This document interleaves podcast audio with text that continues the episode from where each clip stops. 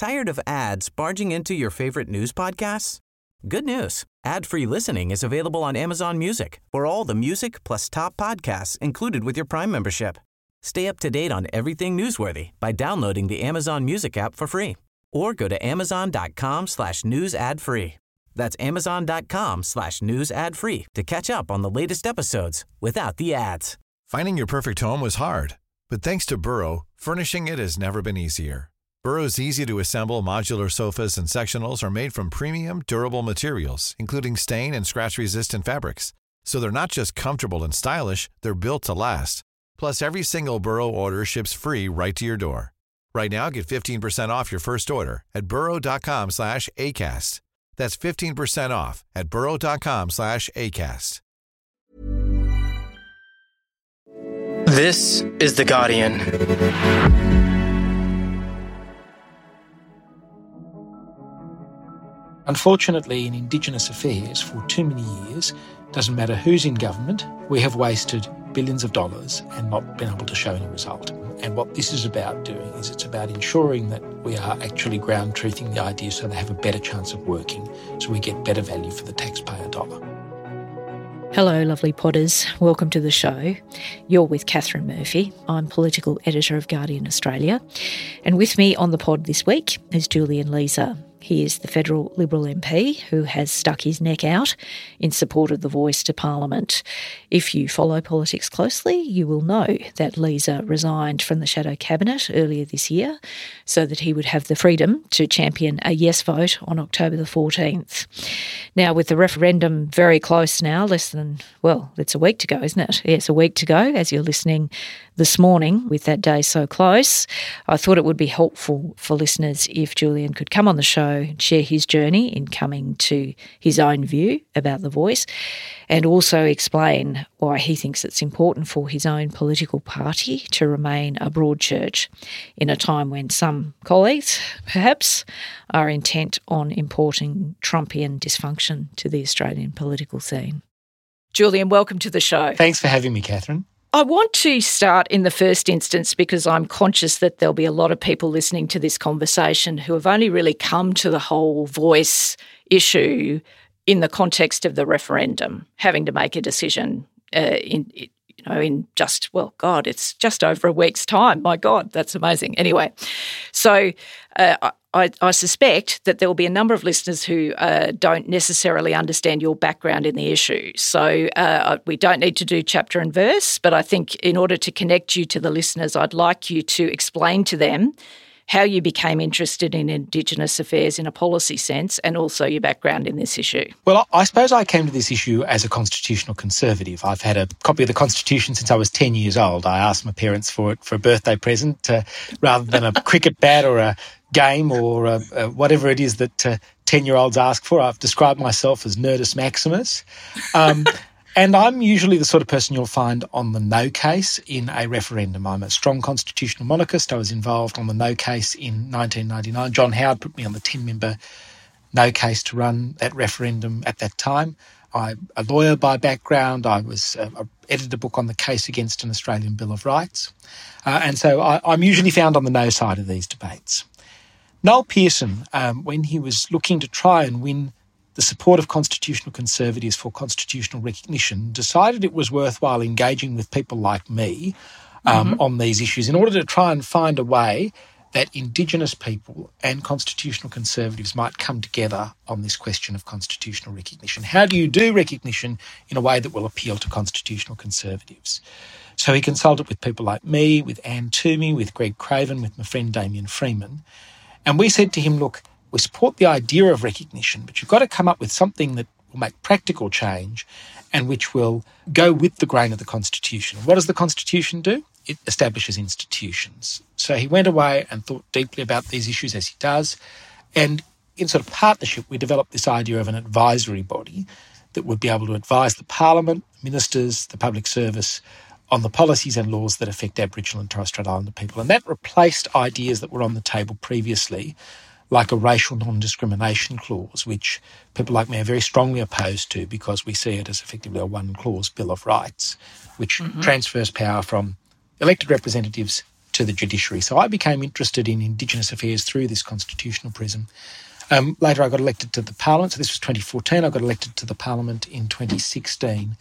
And I was appointed co chair of the Committee on Constitutional Recognition with Pat Dodson. That was mm-hmm. after Uluru, after um, uh, the government rejected uh, the voice, and trying to work out well, what could we do um, that might bring um, all of the thinking about constitutional recognition together. So I chaired that committee with Pat, and we recommended the process of co-design um, that Tom Calma and Marcia Langton undertook subsequently.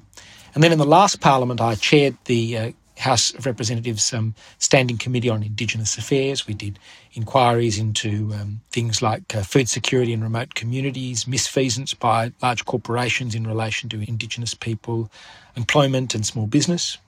And uh, I was honoured at the beginning of this Parliament to um, have been uh, appointed as the Shadow Minister for Indigenous Australians and the Shadow Attorney General. And I held those positions until I resigned as a point of principle because I wanted to support the yes case at this referendum um, because of my long interest in this issue and because I believe that this is a good opportunity to recognise Aboriginal and Torres Strait Islander people in the Constitution, and we should do so in a way that accords with the wishes of Aboriginal and Torres Strait Islander people, and that I think this voice will make a real difference to um, outcomes in Indigenous affairs. And so, obviously, again, people who have been engaging with the referendum, particularly in these closing weeks as they're making their decision, they will have heard a lot of negative messages from your side of politics about the voice, but principally from Peter Dutton and, and others. Now, you are a classic liberal. You also have some conservative values. Through that lens, right, you are you're a centre right person by inclination. What is the case for yes? Through that lens? Well, I, think the, the, the case um, for yes is very clear from a, a liberal and conservative lens. This is about empowering Aboriginal and Torres Strait Islander people to have a greater say in the policies and laws that affect them. One of the great principles that we believe in in the centre right is the principle of subsidiarity. That is, that decisions should be made closest to the people that are affected by them. When you set up the voice structures at the local, regional, and national level, you are more likely to empower people in their local communities to have a say over the policies and laws that affect them, to have a say over their destiny. And I think that that's important one of the things that we recognise as um, Liberals and Conservatives is that we are all unique individuals, the dignity of difference, as it were. And we acknowledge and recognise the importance of the fact that Indigenous people find themselves in different communities, in different settings across Australia, and that they need different policy responses uh, in accordance with that, those different settings. Um, the, the individualised nature of this, I think, is, uh, is very classically a Liberal Conservative idea.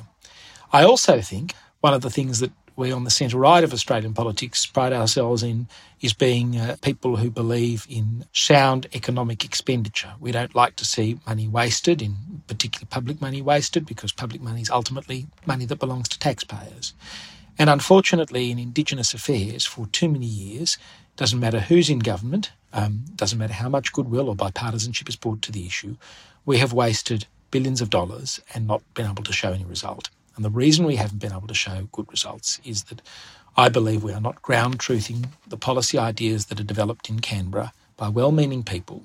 And what this is about doing is it's about ensuring that we are actually ground truthing the ideas so they have a better chance of working, so we get better value for the taxpayer dollar. This also completes the Constitution, in my view. It completes a project that um, Indigenous people have been asking for since the time of William Cooper, and indeed that John Howard put on the agenda in modern times back in 1999 and again in 2007, and that Tony Abbott said he would sweat blood to achieve. So there's a long history of people from my political party who have been involved in this issue. I'm proudly involved. And we're now at a point where we get to have a vote on it. And I'd encourage Australians to vote yes, particularly those people who, like me, support the uh, the Liberal and uh, National parties. Okay, so every poll in the country at the moment, we had a small uptick for yes in our Guardian Essential this week. It was a movement inside the margin of error, but the first positive one for some period of time. But look, if the polls are right, every poll in the country at the moment is basically saying yes is going to lose, that no is in close enough to majority in order to be in a winning position. Genuinely, Julian, do you still think there's a prospect of victory? And again, through your own lens, which is, I think, why this conversation is so important. You obviously hold, you know, one of uh, like a, a, a blue ribbon seat, a blue ribbon Liberal Party seat in Sydney. And I know from our dealings that you are all, always very in touch with what your constituents think. So I'm interested uh, I'm really, I'm really interested. Sort of like, are they more persuaded? And, and I don't mean this in a silly personality sense. I mean this in a practical sense. Are they more persuaded by your arguments or by Peter Dutton's? Well, let me say this. Um, I think people uh, in my community, as I've been doing the train stations, as I've been going door knocking, we put out a survey in, into the community, and what we're seeing is that the reception on the ground is very warm and positive, and people respect the fact that I have taken a stand on this issue. As some of the veterans said to me on Anzac Day, which was the most humbling thing for me, we like a local member who stands for things. That was most the most humbling thing that's been said to me by people who I, I revere in our community.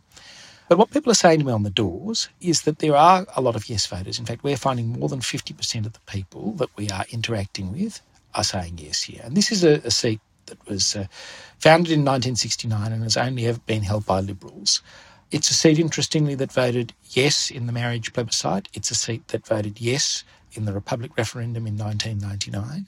It is a seat that has a range of different people from different ethnic and religious backgrounds in it. Um, a number of the church communities in my area have been holding forums that I've spoken at because uh, people of faith are very motivated uh, by this issue uh, as well. That's not to say there aren't people in the community who are voting no, there absolutely are. Uh, but as I've been at the pre poll and uh, as I've been talking to people, um, people in, in my community are keen to vote yes. And there's a bit of a tradition of this in, in my community as well that on this issue. So the 1967 referendum occurred two years before Berowra came into existence. And as you remember, in that 1967 referendum, where we gave the Commonwealth power to make laws about Aboriginal people, 90.7% of Australians voted yes. In the booths that today comprise my electorate, the result was 95.1.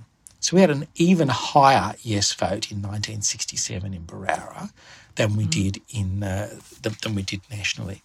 My sense is that um, there are you know people of, of goodwill, and I see it in, in, in, the local campaign here. The local yes campaign involves you know many Liberals. Um, it involves people like former state members of parliament like Barry O'Farrell and Stephen O'Doherty, uh, and my, my state colleague Matt Kean. Mm. You know Dom Perrottet, who's a yes supporter is another one of my state members.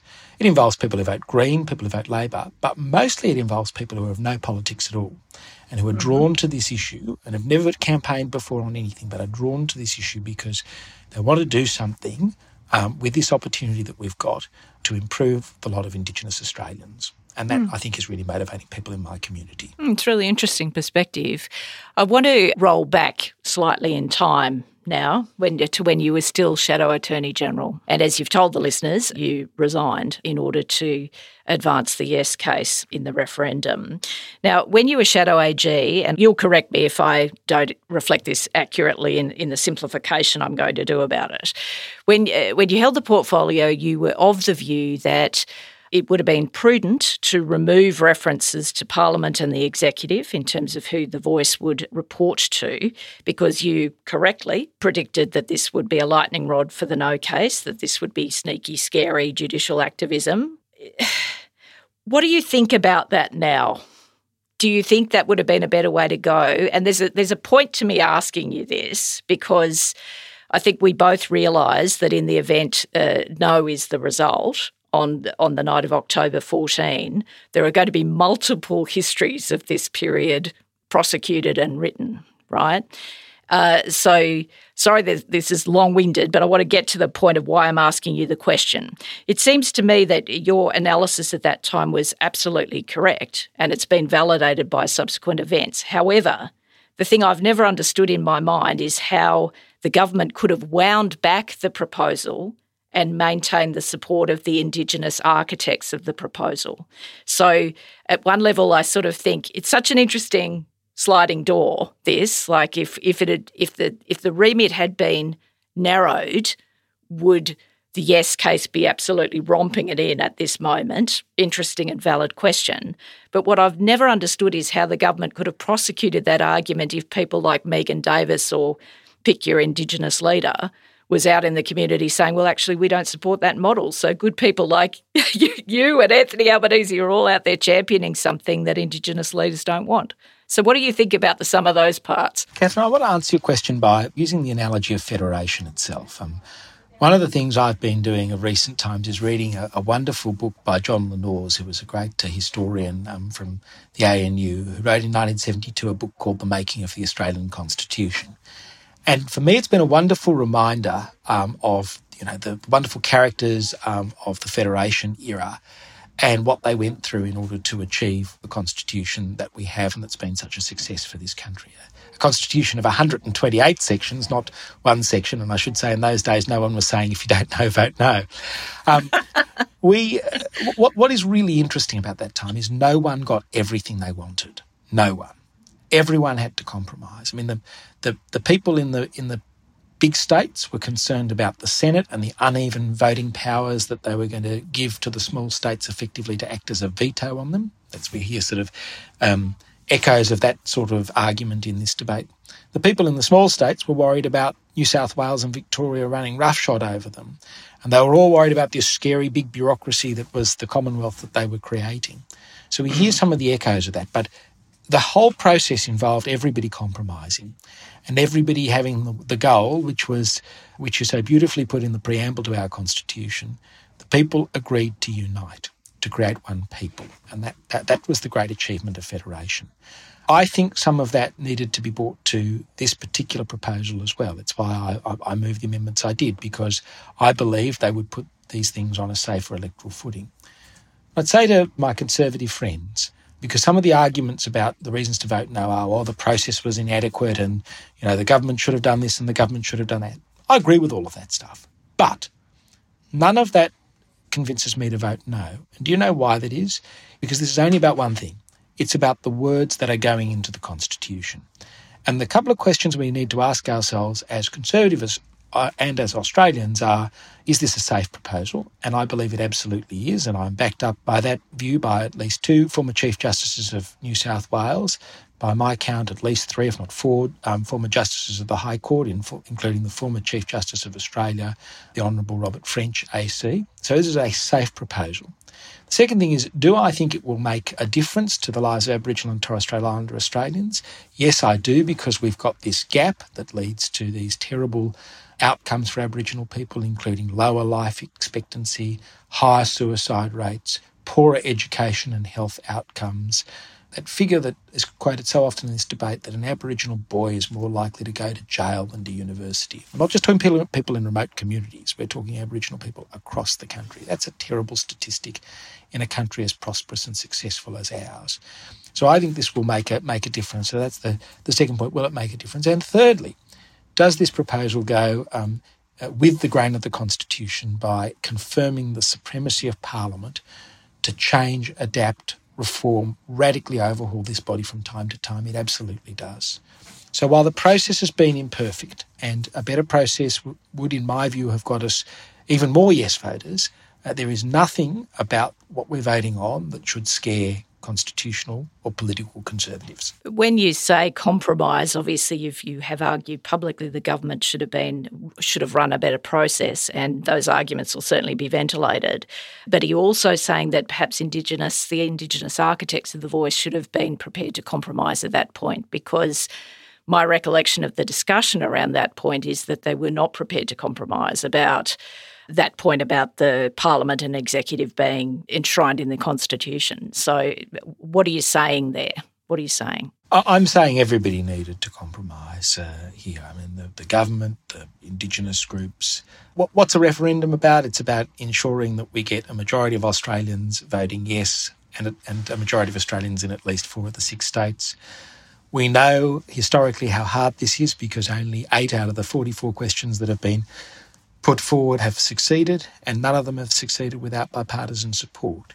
So, yes, it's absolutely vital to have um, agreement of Indigenous Australians. It's vital to have all of the other preconditions there. And uh, that's what, what should be the goal in, uh, in, in any of these processes. But we are where we are, and I'm very happy to be arguing the yes case on on this.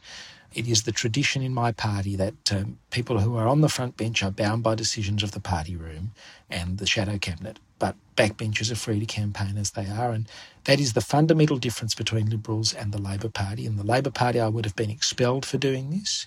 Mm. Uh, the, our tradition goes back long before the foundation of the Liberal Party. It goes back to the political tradition on the centre right of politics in Britain, even. This freedom of conscience and, and this freedom to, to speak your mind is fundamental to who we are.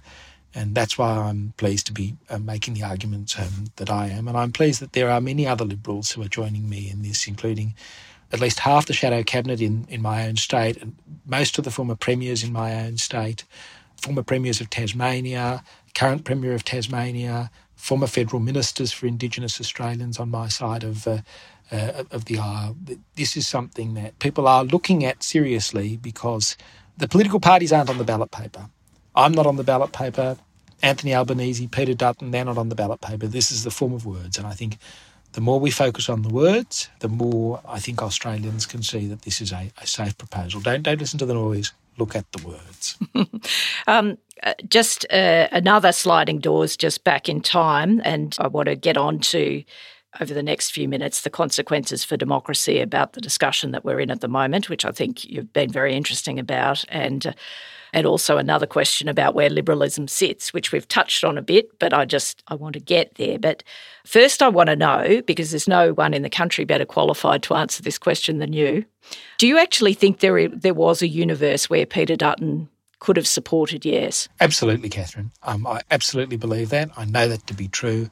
Um, Peter did come to this with an open mind. I am the living proof that, that he did because he knew my views on this matter when he appointed me as Shadow Minister for Indigenous Australians and Shadow Attorney General. You know, all through 2022, he kept the door open, he kept asking questions for details. And as I said in my speech at the Sydney Institute this week, I am sorry that uh, his questions were not taken seriously in January, just as I'm sorry that the referendum working group didn't pay more attention to Mark Dreyfus's questions and encouragement there too. But all of that is, is noise in relation to the referendum. Mm. The, the only thing I think Australians need to focus on, because it's the only thing that changes, all of that's nice footnotes of history. The only thing that changes yeah. are the words in the Constitution. That's why I draw Australians back to that. Yes, but if you think he could have said yes, why do you think he said no? Well, ultimately, they are questions to do with, with, with the process and to do with the way in which the, we, we got to the decision.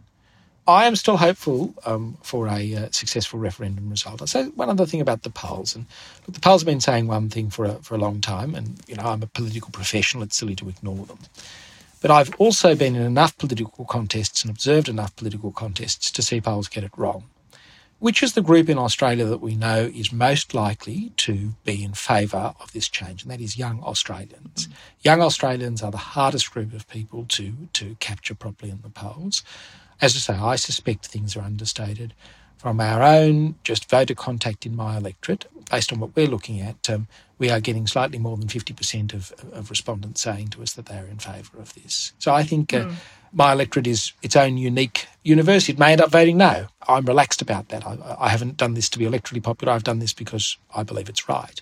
Mm. Um, but I do think that there is a bit of understatement of the votes of, uh, of younger Australians, and I don't think we should write things off. And there's plenty of contests around the world where people have thought one thing was going to happen and a very different thing happened. And the other thing yeah, is that the ground game in electorates across the country of the Yes campaign is very strong.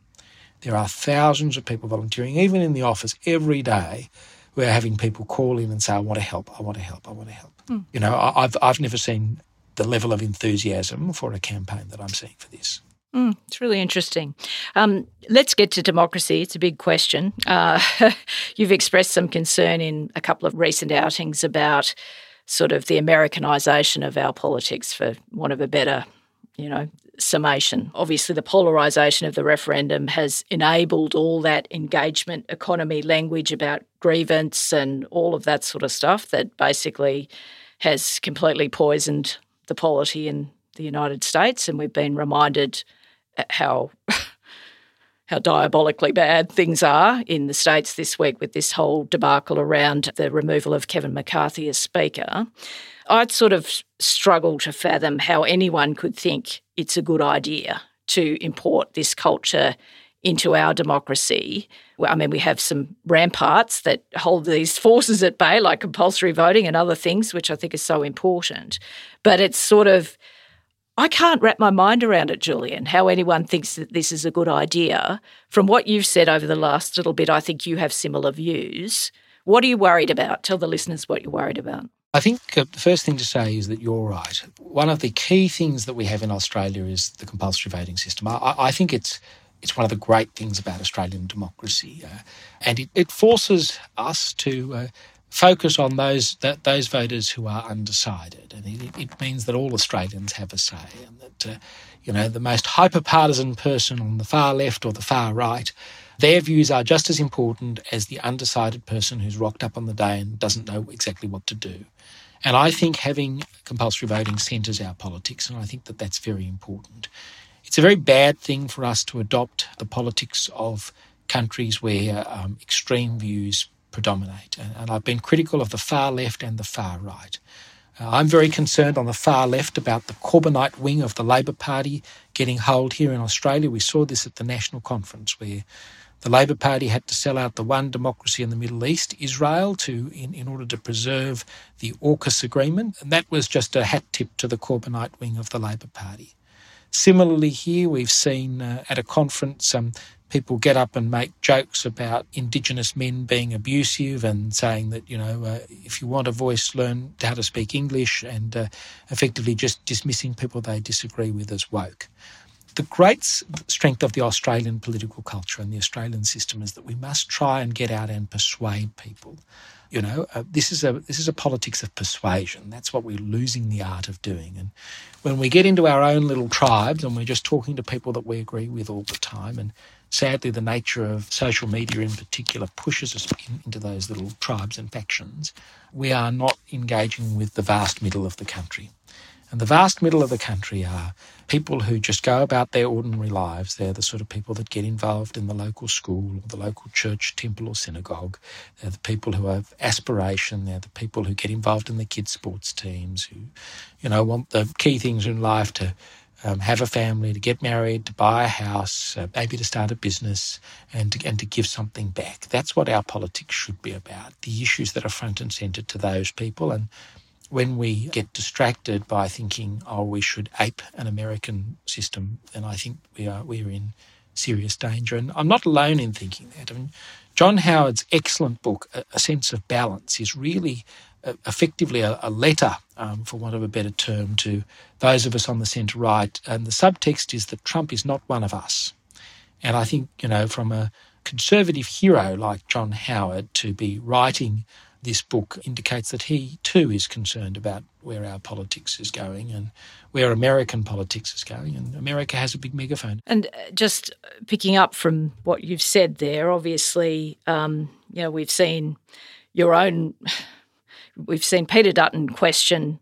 You know, institutions at various points during this talk about elites. Uh, we've seen you know, some of your former colleagues uh, in the shadow ministry also articulating those views. I hear what you're saying about the left, and I completely agree with you that there are risks on both sides. But I'm just looking at what you're concerned about in terms of the the messaging around the voice, right? When I look at you, Julian, I bring my 30 years of experience to what I'm looking at. You, to me, are a classic Howard era liberal. Like if I had to pick one in the parliament, it would be you. That's who I would pick. But similarly, Bridget Archer, you know, your Tasmanian colleague, has stuck her neck out about all kinds of stuff. She, to me, is this generation's Judi Moylan. Now, I've been around long enough to have seen Judi Moylan in the Parliament, so I can make these, you know, I can make these distinctions. It's sort of like you can't get more liberal than the two of you. and yet here you are. I realise that this is, you know, this is a cause that you both are pursuing because it reflects your values and you want to do it. But you, to me, are reflecting liberalism where a number of your colleagues are not. So my question is Where do you guys sit at the resolution of this particular issue? Because there are broader issues here for where the Liberal Party positions itself, whether it is a party of, of the many or a party of the few. I mean, it's a big question, Julian. Whither the Liberal Party? Whither the Liberal Party? A couple of things. Uh, firstly, Katharine, we are a broad church. That's what we've always described ourselves of, and that's what I'm really proud of. Um, one of the things that was most humbling for me is some of my friends in the party room who are the most conservative people and some of the, the loudest voices in the No campaign. When I stepped back, I got beautiful notes from them saying, I disagree with you, but it's really important that we have people in our party room that stand for things. And, and they, they repeated that to me in the flesh. I, I cannot say enough the respectful way in which I've been treated by my colleagues. And, um, you know, that's from Peter Dutton, who I've got great respect for and great loyalty to because of his kindness to me and because of his approach to colleagues. And I, I also respect the fact that I don't have a very big Indigenous community in my electorate, and there are, you know, my two Indigenous colleagues in the joint party room, and there are many of my colleagues who represent substantial Indigenous communities um, who uh, who have taken a different view to me on this. And I want our party to be representative of the the broad um, cross section of Australians, and you know that we have representatives that reflect the views and values of their communities. That's the most important thing that we can do. As long as we are a big and broad church and that there's a space at the table for a wide range of people, then that's a good thing. And I think one of the sadnesses of the last election was that we lost excellent colleagues around the country whose presence in the parliament and in the party room would have amplified some of the uh, some of the views I, would put on these issues. People like Ken Wyatt, people like Dave Sharma and Trent Zimmerman and Tim Wilson, and uh, and and Katie Allen and uh, Fiona Martin and others. And in some cases, we lost those people to the Teals, and I think that's a big wake up call for for us to uh, to to get back to the grassroots, to get back to the you know, the, the, the organising uh, um, principles around ensuring that we as a political organisation are, are getting out there and talking to people and being reflective of our community and that we've got a, a space in our parliamentary party for the for the diversity of, of Australians um, that, that find a reason to vote for us. Um, you know, uh, whether you come to us because you're a capital C conservative or whether you come to us because you're a small L liberal, that we need to, and we are a better party when we have um, a broad space for, for everyone. But it's certainly, I, I do not feel that we as a party are shutting the door on people, but I do feel that there is this uh, this danger for us going forward. That uh, as um, we see the megaphone of the United States and the United Kingdom, uh, that that we need to be mindful that our culture is different and we need to maintain that culture of being the party for all Australians because that's what differentiates us from Labor and the National Party. The Labor Party is there to represent trade union interests. The National Party is there to represent regional um, and rural interests. But our party is not hidebound by sectarian concerns. We are there for all Australians wherever they find themselves. I'm not presupposing the result of the referendum either. Polls can be wrong. Uh, you can have a late surge. I can see it's very interesting, actually, the Yes campaign messaging targeting young people who you think are being underrepresented in polling. It'll be really interesting on the night if that if that all comes to fruition. But it's sort of like you're arguing, obviously, for a diversity within a major party of government, which is pretty important. But also, you're arguing for a sort of politics that is inclusive in its nature, that is not exclusive in terms of different views. So you want it to be inclusive, but what if some of your colleagues see profit in zero sum politics? How do you resolve this? Well, you resolve it by the wonderful mechanism that we've always had, which is that you know um, if you're on the back bench, you're free to campaign as you as you wish on any particular issue, whereas if you're on the front bench, you're you are bound, and that has been the success of our political tradition going back to the time of Menzies and going right back to, to Federation and before that to Britain. And I think, you know, allowing space for difference from time to time is important. I mean, you mm. can't have everybody running off on every issue because that becomes ungovernable. But I'm not suggesting that that, that would happen. And so people have to look and, and think hard about, um, you know, when they do take stands. But I think one of the reasons some of the Conservative co- colleagues that strongly disagree with me felt so strongly in, in writing to me and, and reaching out was that there will be issues for them that they feel we've gone in the wrong direction, that they may wish to take a, a similar stand. And, and, and that's the beauty of the tradition that we have because fundamentally we believe in the individual, in their freedom, in their ambition, in their dignity. That's Menzies' words himself. It's not a freedom free of social obligation. It is a freedom that we have as individuals, and um, conscience and freedom are the most important values to us. And um, I, I, think that always has to be the case. Mm, it's been interesting, Julian. Thanks for your time. I appreciate it. Thanks, Katharine. Thank you so much for listening. We really do appreciate it. If this conversation has been helpful, shed a light in a confusing referendum process, obviously feel free, share it with your friends. It's great when that happens. The executive producer of this show is Miles Martignoni. This episode was produced by James Milsom. See you next week.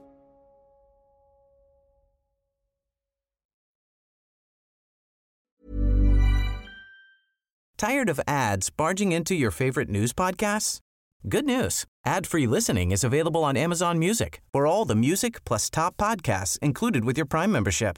Stay up to date on everything newsworthy by downloading the Amazon Music app for free or go to amazon.com slash news ad free. That's amazon.com slash news ad free to catch up on the latest episodes without the ads.